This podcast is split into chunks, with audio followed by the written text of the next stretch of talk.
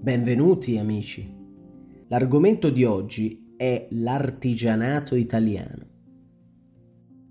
Che cos'è un artigiano e che cosa fa un artigiano? Anche in questo caso, come vedremo in molti altri episodi, per approfondire un tema di tale portata dobbiamo scomodare la nostra cara mamma storia. Infatti, gli artigiani nascono nella notte dei tempi e in delle condizioni paragonabili a quelle degli schiavi. Con l'ascesa di Roma, gli artigiani cominciano ad acquistare un ruolo sempre più importante, che vedremo raggiungere l'apoteosi nel Medioevo.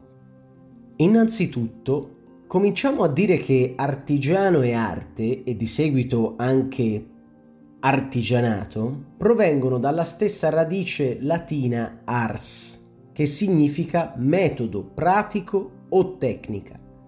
Essere artista nel Medioevo significava essere artigiano, cioè le due cose combaciavano, anche perché quest'ultima parola non esisteva.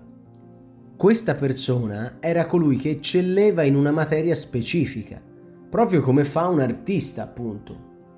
L'importanza sociale dell'artigiano o artista per l'epoca era elevatissima. La divisione dei due ruoli avviene quando si comincia a teorizzare concetti intellettuali che prevalgono sulla pura manualità. Quando avviene questo? Quando secondo voi? Nel Rinascimento. Forse l'epoca più cara agli italiani, un periodo d'oro che fa venire la pelle d'oca a chi scrive e a chi ascolta. È proprio qui che nasce la differenza tra il sapere delle accademie e il mestiere di bottega. Possiamo dire che da questo momento alcuni artigiani diventeranno gli esecutori dei maestri artisti. Ma non è esattamente così. Gli artigiani assumono un ruolo più economico nella società e diventano i produttori piccoli artefici dell'industria medievale. Ma come si diventava artigiani? Era un percorso duro, oggi lo chiameremo tirocinio, anche se molti preferiscono la parola francese stage o inglese internship. Si cominciava, come oggi, dallo scegliere la materia, dopodiché si sceglieva la bottega e si veniva associati ad un mastro artigiano, cioè ad un artigiano esperto, un tutor, dal latino colui che dà sicurezza. Inizialmente l'apprendista non veniva pagato, anzi in alcuni casi i genitori pagavano gli artigiani per insegnare ai figli il mestiere, e questo fino a quasi i giorni d'oggi si cominciava a percepire un salario quando il novello artigiano diventava operaio e produceva dei manufatti con certi parametri di qualità. I parametri di qualità venivano definiti dalle associazioni di categoria che già nel Medioevo erano attive e potenti. Queste erano le corporazioni delle arti e dei mestieri vere e proprie confederazioni industriali vecchie di quasi mille anni. Queste corporazioni che si svilupperanno in tutta Europa, specialmente in Italia, Germania, Francia, Inghilterra, Paesi Bassi e Belgio, regolamentavano rigidamente i materiali, gli orari, i prezzi dei manufatti e controllando che non venissero contrabbandati falsi pezzi. Ecco perché diciamo in italiano fatto a regola d'arte. L'arte dei medici e degli speziali, dei lanaioli, dei tintori, sono tutte corporazioni che giocarono un ruolo fondamentale nella politica di molte città italiane, specialmente a Firenze, dove arriveranno a rappresentare la vita pubblica della Repubblica fiorentina. Badate bene che queste corporazioni sono giunte fino ai giorni nostri ad esempio, i lanaioli, i lavoratori della lana, possono essere i precursori di tutte quelle imprese che hanno fatto la storia del tessile in tutta Italia. Pensate che questa era una delle arti maggiori, ovvero tra quelle che producevano di più in termini di quantità di prodotti e di fatturato. L'artigiano comincerà a perdere la sua importanza con lo strapotere delle signorie. In epoca rinascimentale, soprattutto con la scoperta delle Americhe e l'invenzione di nuovi macchinari per produrre più rapidamente e più economicamente. Infatti l'artigiano ha una bottega che seppur grande, è limitata e circoscritta al territorio in cui risiede il mastro artigiano. Le industrie invece, oltre a produrre più rapidamente, consentono agli investitori di porre del capitale in uno stabilimento che avrà una capacità produttiva e di impiego imparagonabile a quella delle botteghe. I materiali industrializzati, anche se con semplici telai, saranno più facilmente esportabili e commerciabili in tutto il mondo.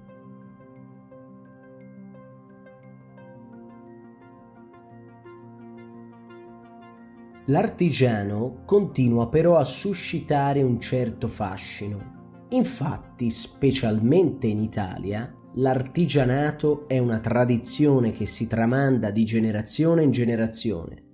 Molto del nostro Made in Italy proviene dal concetto dell'artigianato e del fatto a mano. Ovviamente quest'oggi è valido per una serie di prodotti infinitamente ridotti rispetto a 50 o 100 anni fa.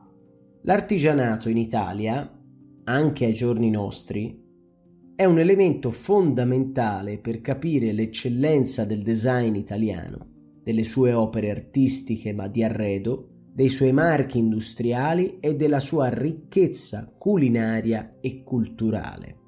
Parlare di artigianato oggi significa rivolgersi ad un pubblico estremamente preparato di manifattori che in alcuni casi vengono elevati al rango di artisti. La storia è buffa a volte. Prima l'arte si divide dall'artigianato e poi si ricongiunge. Quante volte sentiamo dire questo è un artista, riferendosi ad un gioielliere che scolpisce i metalli preziosi per adornare i volti e i corpi di uomini, ma soprattutto di donne. Non ci scordiamo, tra l'altro, che gli artigiani sono coloro che risolvono molti dei nostri problemi pratici e quotidiani. Infatti non dobbiamo pensare agli artigiani esclusivamente per le materie riguardanti le arti, l'abbigliamento o la decorazione. Gli artigiani sono anche gli idraulici, gli elettricisti, i marmisti, i corniciai, i parrucchieri, i pizzaioli, i vetrai, i calzolai. Insomma, tutto quello che riguarda gli strumenti e i beni che usiamo e consumiamo durante la giornata può essere ricondotto all'artigianato. Chi sceglie di fare l'artigiano oggi sa che dovrà affrontare un percorso complesso e caratterizzato da un lungo periodo di studio. Però aggiungiamo anche che gli artigiani oggi hanno una grande possibilità. I loro servizi, la loro manualità e i loro prodotti sono spesso molto richiesti da un mercato in cui gli artigiani scarseggiano. A livello economico, un artigiano in Italia può spesso avere grandi soddisfazioni. Un esempio semplice. Un idraulico può guadagnare molto di più di un professore, anche di un professore dell'università. E questo non saprei dire se è una buona cosa.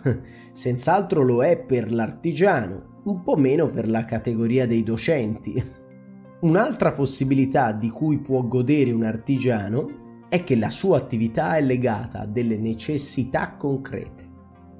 Necessità a cui danno delle risposte soltanto degli esperti in materia. Infatti io non potrei venire a ripararvi l'impianto elettrico o a scolpire un gioiello nell'oro. Non ne sono capace. E queste necessità fanno sì che il mercato si autoriproduca, generando benessere e ricchezza Vorrei aggiungere anche libertà. Io sono più portato per le idee che per la pura manualità, mi perdonerete. Questo ci riporta quindi alla nostra mamma storia. Giovanni Villani mercante, storico e cronista, disse, parafrasandolo un poco, che il centro di una grande cultura deriva dalla presenza di maggiori libertà. Quindi, aggiungo io, l'artigianato non è altro che il frutto di una presenza di una libertà superiore. Per cui, amici miei, quando vedrete nelle strade italiane le botteghe aperte dei nostri artigiani, ricordate che quello è il segnale di un'economia libera e viva.